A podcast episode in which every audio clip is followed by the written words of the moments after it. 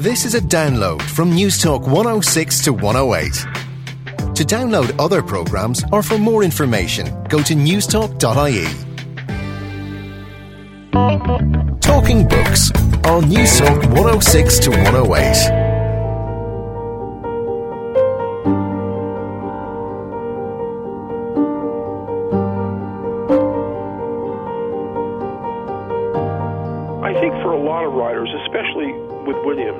You know, he said this very telling thing For love, I make characters. And what is extraordinary about Williams as a writer is how deeply he lived within his fictions. That, in a sense, he lived more vividly inside his imaginary world than he did in the real world. Many poets and people do that. Uh, and the contradiction is that they can handle and control their imaginary world in a way that they can't their the real world, which is which doesn't bend to their will in the same way. What is the price of fame, and how does success affect the famous? Hello, how are you? And you're very welcome to Talking Books. I'm Susan Cahill. On this week's show, award winning biographer, novelist, and theatre critic John Lahr talks theatrical realism, artistic reputation, and the morally ambiguous world of Pulitzer Prize winning American playwright Tennessee Williams. Williams, who wanted a relationship, he, he wanted it and talked about it, but he didn't work for it he expected it. And when you are famous, it changes because you are famous. You can't have intimacy without equality. And with fame, there is no possibility of equality. Merlo was always the passenger, and Williams is always the ticket to ride. And that was always the case. And so what was interesting to me was how early in their relationship it became fraught and difficult, and how insensitive Williams was to the actual spiritual predicament of Merlo. And British novelist Samantha Harvey explores the psychological complexity within all human relationships, and her latest book, Dear Thief, a creepy story of love, marriage, and betrayal. This is a show about paranoia and possession, friendship and trust, vanity and the self destructive patterns of a tormented genius. But first, the interior world of the most autobiographical of American playwrights, Tennessee Williams.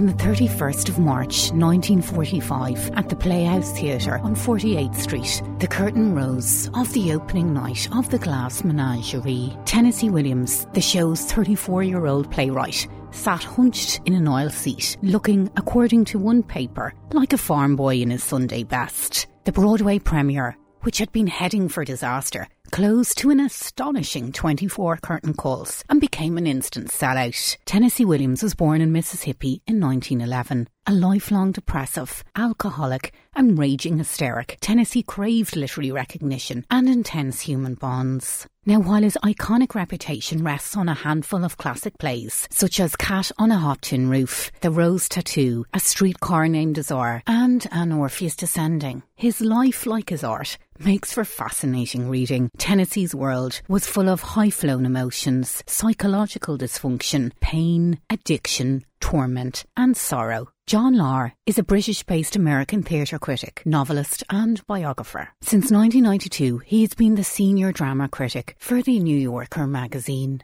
He has also written a variety of biographies and books of literary criticism. Incidentally, John is also the first drama critic to win a Tony Award for co authoring the one woman show Elaine Stritch at Liberty. His notable reads include Backstage with Barry Humphries, Light Fantastic, Adventures in Theatre, a casebook on Harold Pinter's The Homecoming, Acting Out America, Essays on Modern Theatre, Coward the Playwright, Prick Up Your Ears, Sinatra, The Artist and Man, and Hot to Trot. Well, John's latest biography, Tennessee Williams' Mad Pilgrimage of the Flesh, has just been published by Bloomsbury and is without doubt a must read for all theatre goers. It's absorbing, riveting, and absolutely impossible to put down. I loved it.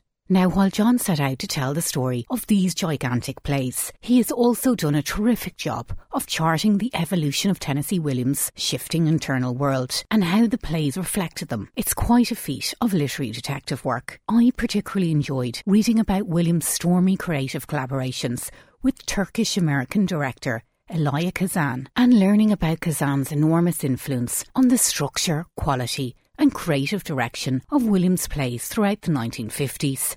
What I found really surprising was Williams' inability to acknowledge the dimensions of that help. There's also very interesting stuff on Tennessee's relationship with his mother. She seems to have been quite the weapon. Well, over the weekend, I got a chance to talk with John from his home in London. We talked about the man who transformed American theatre and his Titanic ego. I put to him one of Tennessee Williams' famous throwaway comments. I set out to tell the truth, but sometimes the truth is shocking. I asked John, does he agree with that statement? Yes, I think the truth is shocking. I think that I think because people's capacity for self-deception and malevolence is infinite.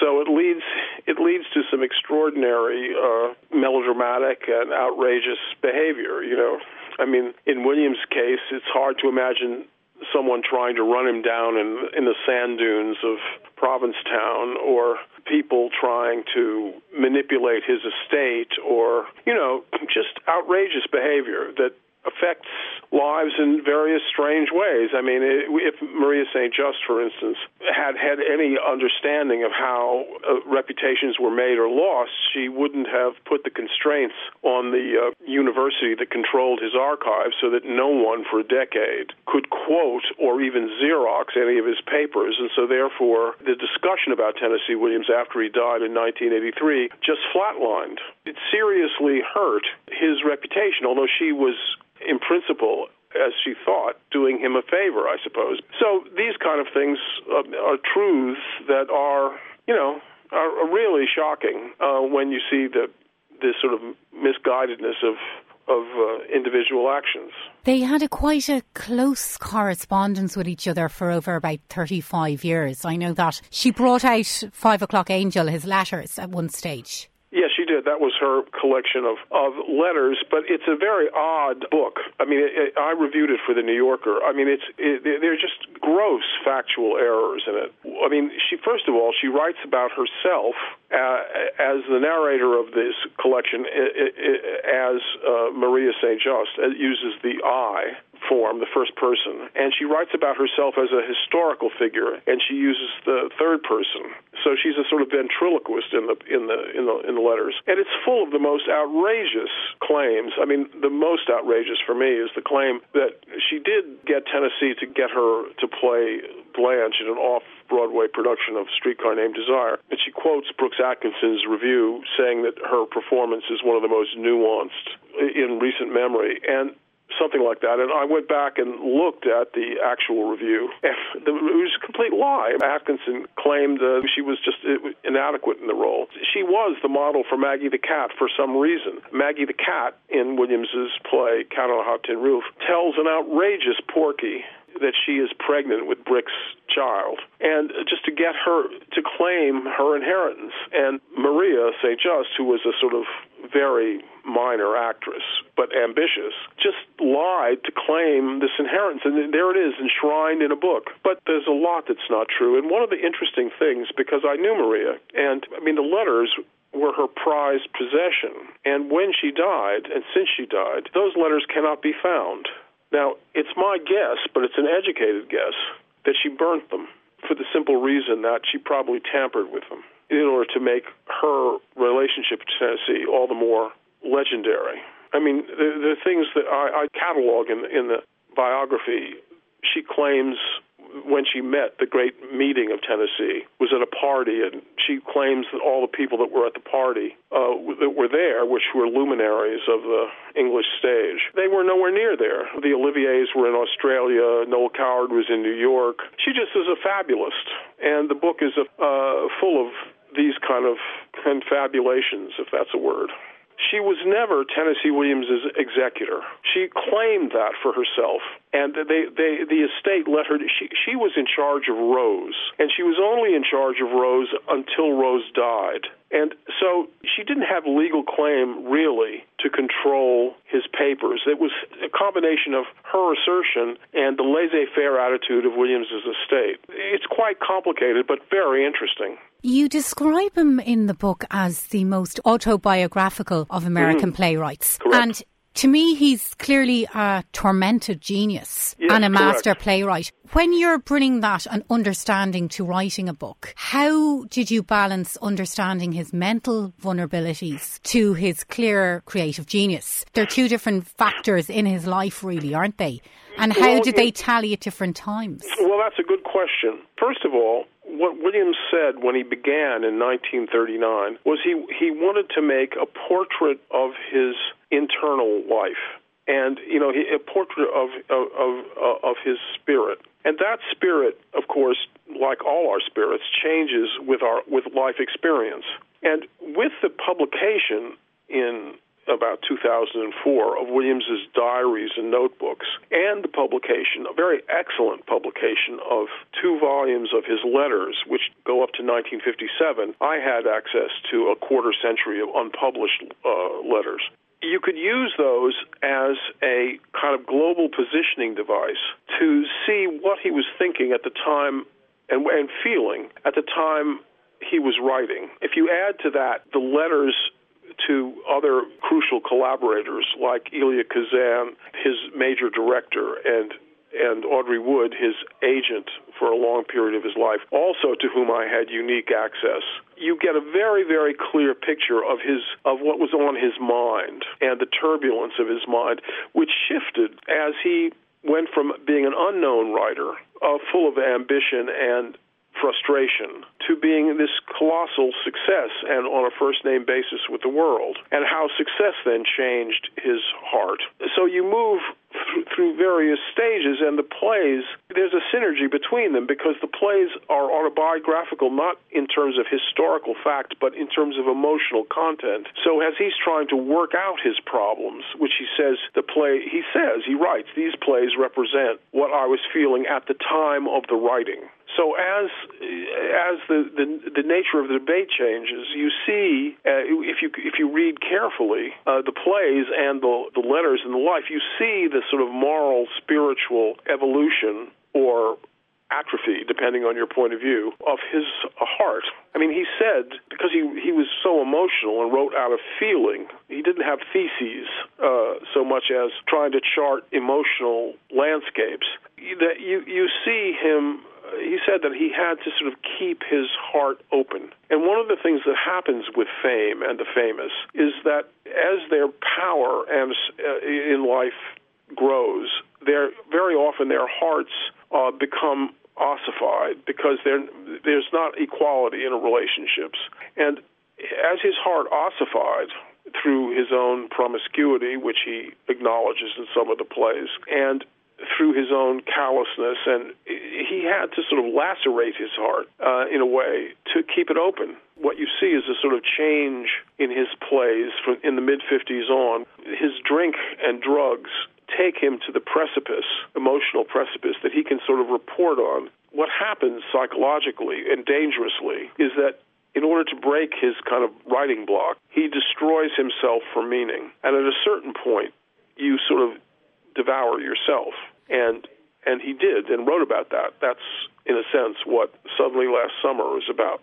Can I ask you though, when we look at his career, and obviously he he suddenly became very very famous, uh, very very fast, and as you said, access to all the stars. But we see a rise in more dysfunctional temperament or an existing temperament that was dysfunctional, and you see a huge amount of guilt, a huge amount of shame, and massive paranoia and vanity. And then when you look at the plays he was writing and the people who were supporting him, certainly his relationship with Frank Merlo, his partner, it all becomes very morally very ambiguous doesn't it? Yes, it does. Why it's so interesting is it unwittingly charts the dilemma of celebrity because Merlo was a, a good man, a, a strong fellow, greatly liked by everyone, and he ran sort of social interference for Williams, who was shy and difficult in, in public situations, although full of fun. But Merlo organized Williams and was caring and loyal and had made great connection with people, whereas Williams didn't. But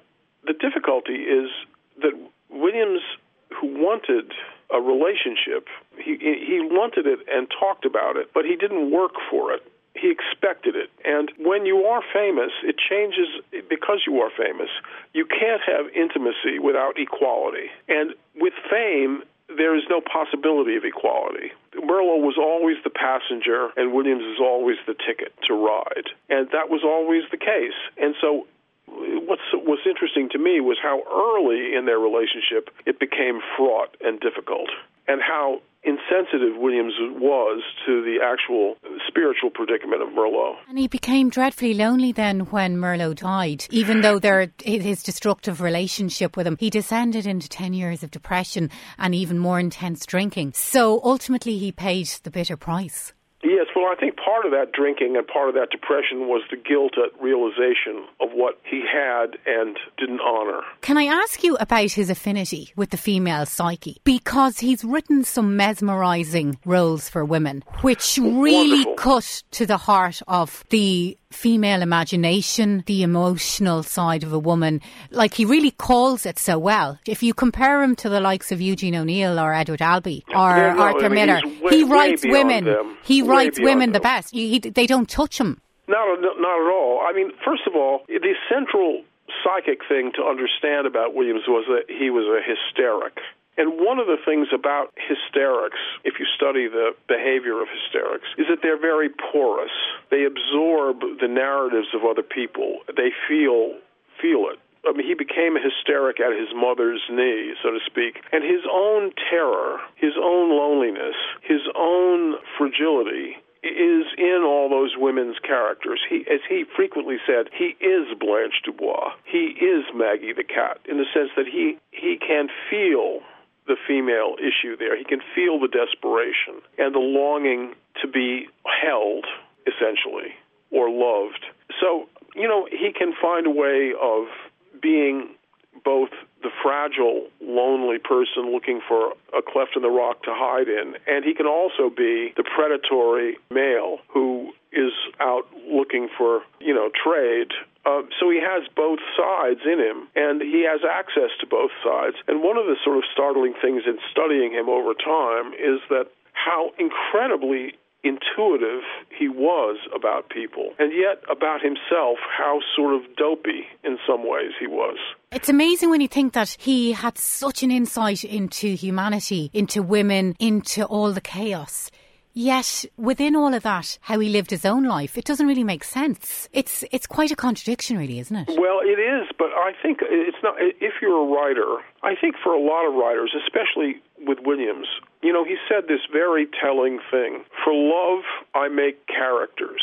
And what is extraordinary about Williams as a writer is how deeply he lived within his fictions. That in a sense, he lived more vividly inside his imaginary world than he did in the real world. Many poets and people do that. Uh, and the contradiction is that they can handle and control their imaginary world in a way that they can't their the real world, which is which doesn't bend to their will in the same way. So maybe he understood his life through his writing. Uh, entirely. But That's then- what he said. He that is that is how he made meaning. But then that would suggest that possibly he preferred his life and his writing to maybe people. Yes, that's exactly what it means. For love, I make characters. He was much more at home in in a, in a world in which he was omnipotent than in a world in which he was impotent. You know, I mean, Tennessee could not get himself to the bus stop. He had to he had to be organized. People had to carry his bags, his money. He was in. He had to. They had to pack his bags for him. He was in many ways infantilized and infantile. He had this huge genius which the world wanted and it was what he could do. He couldn't really he couldn't really function in a workaday world. He wasn't normal. His relationships, though, with his mother, from reading between the lines in your book, Edwina seemed to have been not just a basket case, but a dreadfully manipulating woman, a very cold woman. And then when we look at Rose, his sister, who ended up having a botched lobotomy, and the guilt and the fear that Tennessee had. It's very understandable that he ended up addicted to prescription drugs and alcohol and lived such a chaotic life when his foundations in life were very, very rocky. I, I think that that's correct, and I I think that what in the usual narrative. I mean, one of the things that I enjoy doing is changing the story. The usual narrative, which is taken, uh, people assume that Edwina is, is the woman in Glass Menagerie, but Amanda in Glass Menagerie is the musical version of Edwina. I mean, they and, and CC, the father, Cornelius, is seen as the heavy, the hard drinking, cruel. They were equally violent, but in different ways. The father was abusive to Williams and and angry, and Edwina was emotionally uh, was equally furious. They were at war, the parents, and the children were sort of startled witnesses at this bloody feud which never ended. And it was a it was crazy making. And it did drive their ch- the children, in one case, with Rose's case, mad. And it, in a sense, Williams is quite borderline. And the third child, who was the most normal, ran for president of the United States. So he wasn't didn't have all his marbles either. And the thing that's important here is that although Edwina worried about her children and worrying about your children is not the same thing as seeing your children and understanding who they are. And Edwina never saw as and this is dramatized in Glass Menagerie. Williams was never seen for who he was. There were enormous secrets in the family. The, the father never t- explained his own very sad childhood to the family. So his anger, there was no source for it. They didn't understand why he was angry. Edwina never admitted to the children um, she she always put on a false face for the children, and she says in her own book, which is called "Remember Me to Tom." You know, we all of us are, have to be actors to survive, and the beloved grandfather, who was the sort of major male figure in Williams's life, and the person he loved and left all his money to. I mean, he, all his papers to. Um, and money to the grandfather's university, Sewanee. He turned out to be gay and and he when he was blackmailed by people, he gave up the small pension he had to the blackmailers. And when his wife asked him what had happened, he said, "If you ever ask me that question again, I will leave this house and never return." So the house was full of mystery. Uh, uh, Williams was raised in a, in a house where he was told he was loved, but he was never touched. The father certainly didn't kiss or embrace the children, and Edwina, who was a monolithic Puritan, that's Williams' phrase for her, was disgusted by the flesh. She verbed her love. She talked her love. So isn't it interesting that Williams in that context, seeks an audience through his playwright, seeks to be embraced by an audience, and seeks the embrace of an audience, and also in his place seeks to tell the truth, to expose secrets, the secrets and the and the, the delusions that come between people and how he presents families and secrets and the dilemmas in relationships. When we look at his life, you can understand where it's all coming from. Now, one of the things that I learned from your book, John, is about Kazan, um, yeah. his director and producer. That in some way, when we look at all the theatrical atmosphere on stage, all the fantastic moments in a Tennessee Williams play, while Tennessee wrote it, certainly Kazan, in terms of his understanding of psychological realism in acting and method acting and understanding how you develop that on stage, that maybe he wouldn't have been as successful had it not been for Kazan. Again, that's exactly right. And I think that became an issue for Williams because I think that's one of the reasons when they when they break up uh, at the end of their long and certainly the most creative partnership in the American theater. I think one of the issues between them was the success of Cat on the Hot Tin Roof really upset Williams. Uh, he called it a prostitution. He claimed that the ending was the Broadway ending was Kazan's ending, that he was forced to do that, and that his ending was much more emotionally ambiguous. And he even went so far as to publish his own version of the of the ending in in when the book was published. So there are two. There's the Broadway ending and there's his ending, and he he called it prostitution. It turns out that of course the play was a huge success. And when they broke up, in the letter, uh, the breakup letter, which is a furious letter, where Kazan says to Williams, "Get yourself another boy. I'm not going to be criticized for giving you another hit." What comes out is that when the play, when Cat on a Roof was about to be stay open on Broadway just before it was to open. Kazan said to Tennessee, "Look, we'll do your ending. We'll do your ending and forget about mine." And Williams said, "No, let's do yours." So Williams, in other words, betrayed his own vision of his play for commercial success. And I actually think he could not accept that fact in himself, that he'd sold himself and his artistic ideal out for the success that he had. And so this narrative of prostitution is what they call psychologically projective identification. He is doing the very thing As Kazan a, is doing. As a biographer of Tennessee Williams, and you've written loads of different biographies on some incredible people in the theatre world, how did that sit with you when you have spent so many years working on this. How do you balance that when you're looking at the broad picture of somebody's life? You know, biography is like a brass rubbing.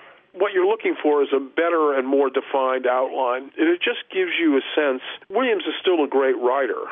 Uh, it, it just makes it balances the picture. Without Kazan and Kazan's structural genius, uh, there's no doubt that Williams had a lyric genius, but he was not really brilliant at organization. And without the wrangling of these plays and the dialogue and the pushing of Williams to write beyond himself, a lot of the plays that we that are now part of the Williams canon would never had the reach or power that they have. I mean, originally Williams wanted to stage Cat on a Hot Tin Roof as a as a one act play. I mean, he he didn't even have Big Daddy coming into the the third act. I mean, all that was Kazan's cajoling and and arguing. So he, Kazan is absolutely essential to the success of Williams and the final product of Williams's work. And it's gr- it's right that he should be invited into his legend. Uh, and so people have a sort of idea that things are created solo in art.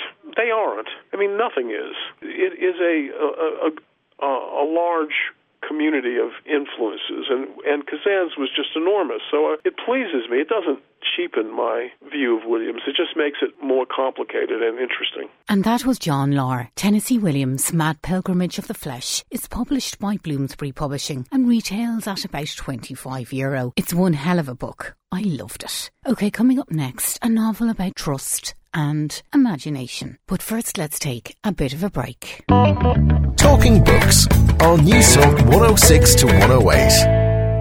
And you're very welcome back to Talking Books on Newstalk 106 to 108. I'm Susan Cahill. It's great to have your company. Okay, let's now move into the gripping, eerie world of dark psychological fiction. In the middle of a winter's night, a woman wraps herself in a blanket, picks up a pen, and starts writing to an estranged friend. In answer to a question you asked me a long time ago, I have, yes, seen through what you call the gauze of this life. But to tell you about it, I will have to share with you a brief story. Without knowing if her friend, Butterfly, is even alive or dead, our narrator writes night after night a letter of friendship that turns into something more revealing and recriminating. The letter reveals a betrayal that happened a decade and a half before and explores what is left of a friendship caught between the forces of hatred, bitterness, and love. Samantha Harvey is the author of three novels, including The Wilderness, which was longlisted for the Man Booker Prize and shortlisted for the Orange Prize for Fiction and for the Guardian First Book Prize. Her second novel, All Is Song, was published in 2012 and is a fascinating novel of ideas dissecting the complex nature of sibling relationships and the role of philosophical inquiry. Dear Thief is Samantha's third novel. It's a wonderfully dark, intense, and creepy read and offers readers, I think, an intriguing exploration of the importance of faithfulness and forgiveness in all human relationships. Samantha gave me a brief introduction to Dear Thief. Let's take a listen. It begins on a winter's night. Um, it's the middle of the night. A woman is awake. She thinks that she sees an apparition of a, an old friend, and seeing her provokes all sorts of thoughts and memories about their friendship and about a betrayal that happened 15, 20 years before. She starts to write to her. Um, she sits down, starts writing a letter, and out comes at first, what is just a, a, kind of how are you, where are you? She doesn't know if her friend is alive or dead. She doesn't know where she is. And the letter begins to unspool, and she writes it over six months. And in that time, it turns into something more. It's uh, an outlet of frustration and, and anger about what's happened in the past. And it's a sort of act of revenge, and it's also an act of forgiveness. So it's many different things. But the letter is addressing and revisiting a betrayal that her friend Nina, also called Butterfly, had run off with her husband 15 years ago. And the narrator is nameless. And as you progress through the book, it becomes clear that she may not be as reliable in terms of what she remembers from the past or what she offers as what happened in the past. Um, she did begin with a name, but I decided to take it out because I was interested in the idea of a novel with almost with no characters, or every character is absent, because the, the person that's being written to, Butterfly, is absent. We don't know where she is or even if she's alive. The ex husband is absent. He sometimes appears, but he's he's sort of absent from the scene mainly. And I like the idea of the letter writer herself being not absent, but she's always behind the letter. She's never in view. She's always in the reader's blind spot and almost her own blind spot. So I like the idea of the letter being what the novel was and not the letter writer, that when we write a letter, we're always behind it, we're, we're always invisible, and it's the words that we throw up that are visible and that constitute us.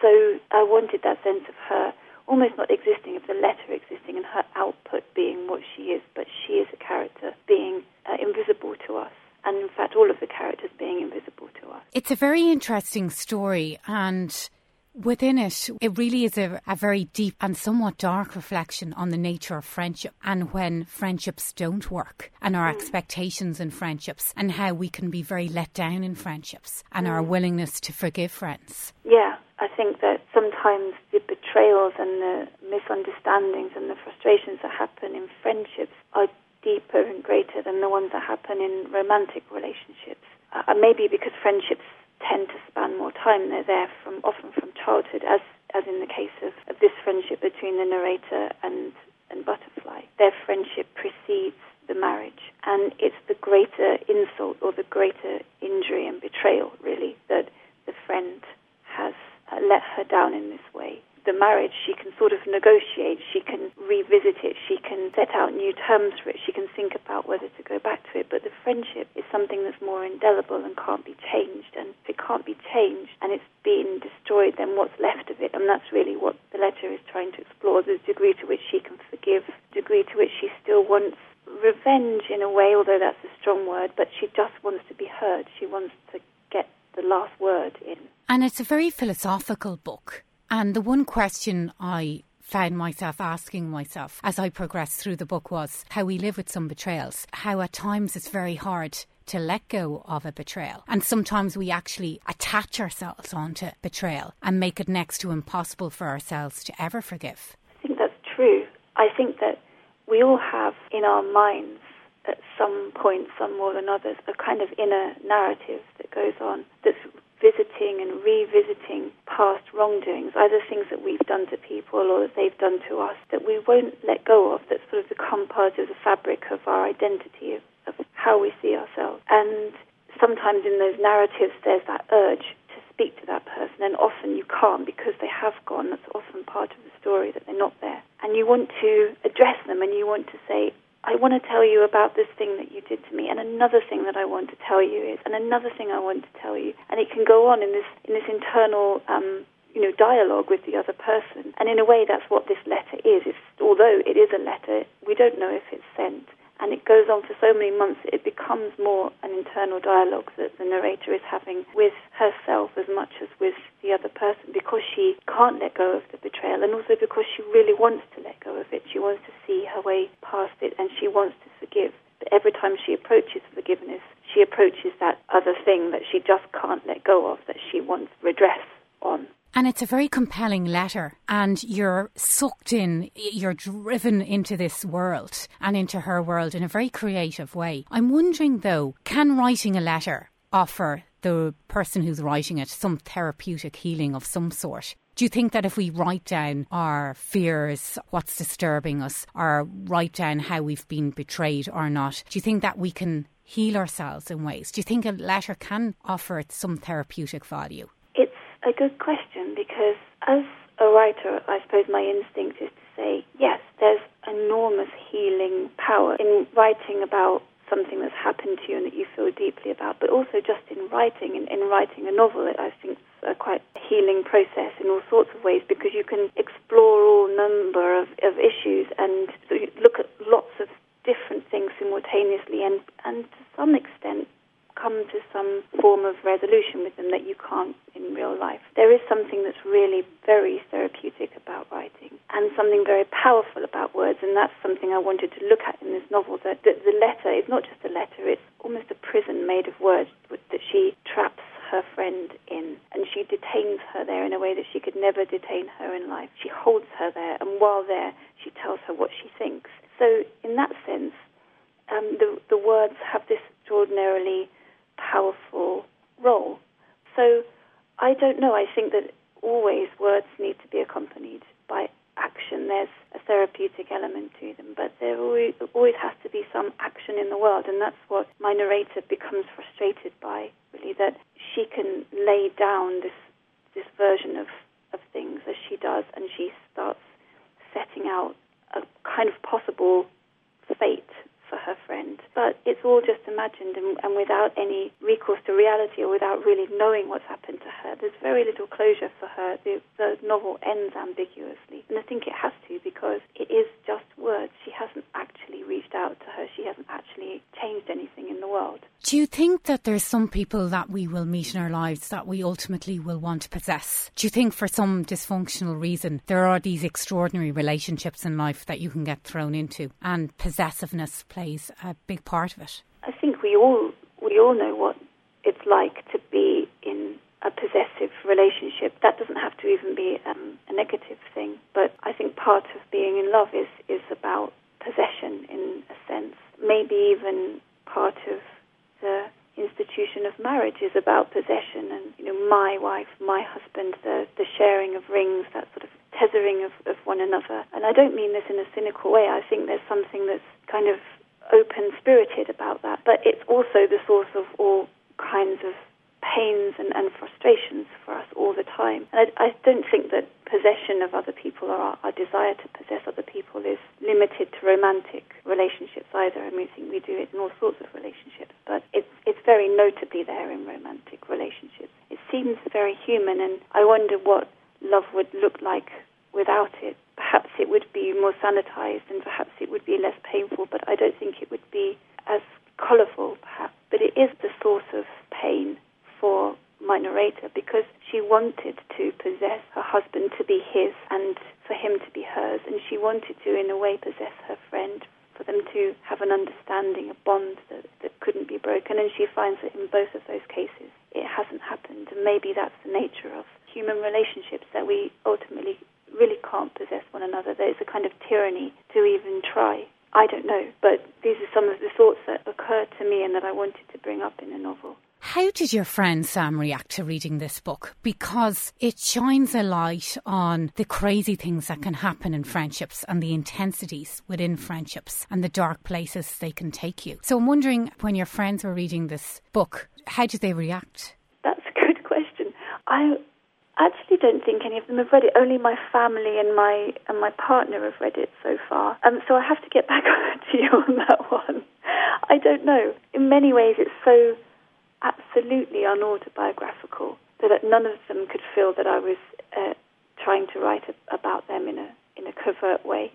um, but maybe it does bring up questions. I, I feel there are some friends I have that, who might read it and then it might open up a, a conversation between us about not about the subject of the novel necessarily, because it's not a subject that would be in our friendship, but just the desire to talk as friends and to honour the depth of friendships, to honour the, their potency and, and how much they affect us and how deep those betrayals can go. I mean, it's certainly a discussion I'd like to have with any any number of, of my friends in an open way. But it does demand of the reader or certainly it did of me, to revisit some of the failed friendships I've had in my own life. Yeah. And it made me think about maybe some of the mistakes I have made. So I think anyone reading Dear Thief will revisit some uncomfortable truths in their own past. Because while you have sympathy for the narrator in the book, you find yourself asking, well, possibly there's another reason why this all happened anyway. So you look at the other side. Yeah, I think that there's always this issue of complicity in anything that goes wrong, in any so called betrayal. There's always, I guess, to put it simply, two sides to any story. And I think that we're always, in some way, however subtle, complicit in the things that happen to us. And I think it's something that my narrator comes to realize as she's writing the letter, that she has a part in this, and either just that she didn't do enough or that she actually did something wrong. She she can't really decide, but she begins to realize that, that there are things that she might need to account for or apologise for. And that was British novelist Samantha Harvey. Dear Thief is published by Jonathan Cape and retails at about 18 euro in hardback. Okay, that's it for Talking Books for another week. I hope you enjoyed the show. Next week's books are all about sound, music, and the silence in between. Talking Books is going to celebrate 75 years of the world's most iconic jazz label, Blue Note Records, with music writer and critic Richard Havers whose latest venture, Blue Note Uncompromising Expression, is a killer read for all jazz fans. It's an incredibly classy book. Well, all that's left for me to do now is to say a big thank you to Ronan Brannock, who helped out with this week's show, and the lovely Marianne Kennedy and Paddy Donoghue on sound. We've been talking books. Go easy, stay warm, and be well. People just ain't no good thing that's well understood. Can see it everywhere you look. People just ain't no good. We were married under cherry trees, under blossom we made our vows. All the blossoms come sailing down through the streets and through the playground. The sun would stream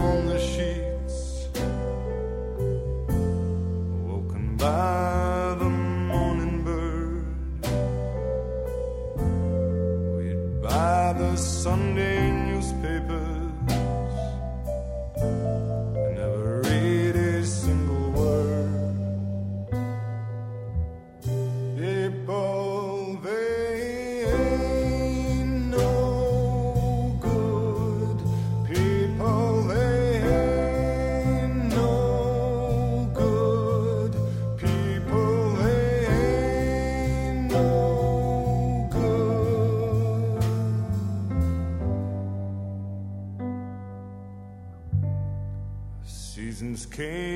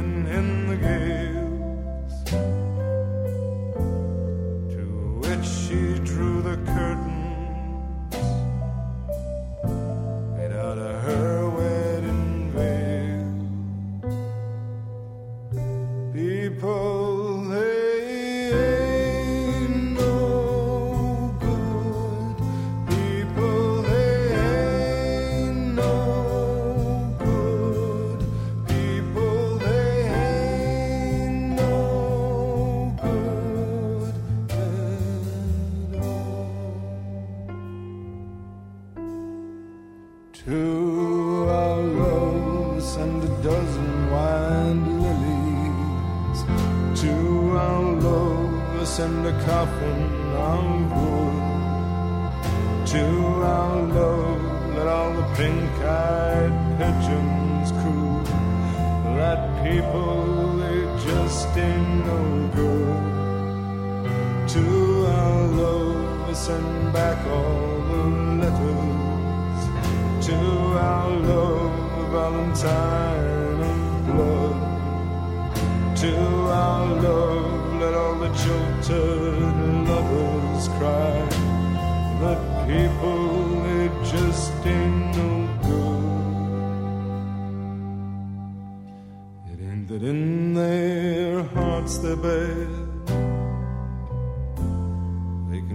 comfort you, some even try. They nurse you when you're ill of health. They bury you when you go and die. And that in their hearts they're. They'll stick by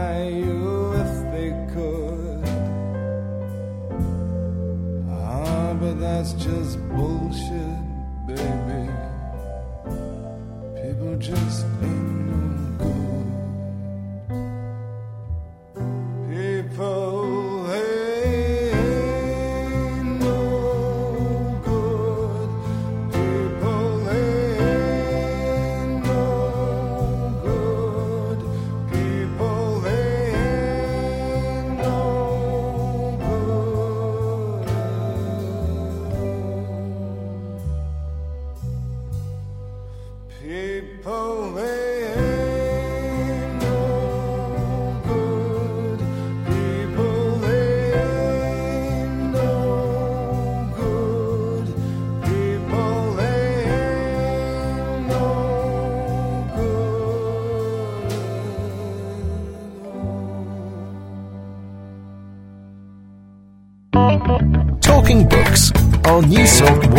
106 to 108. Thanks for listening to this News Talk 106 to 108 podcast. To download other programs or for more information, go to newstalk.ie.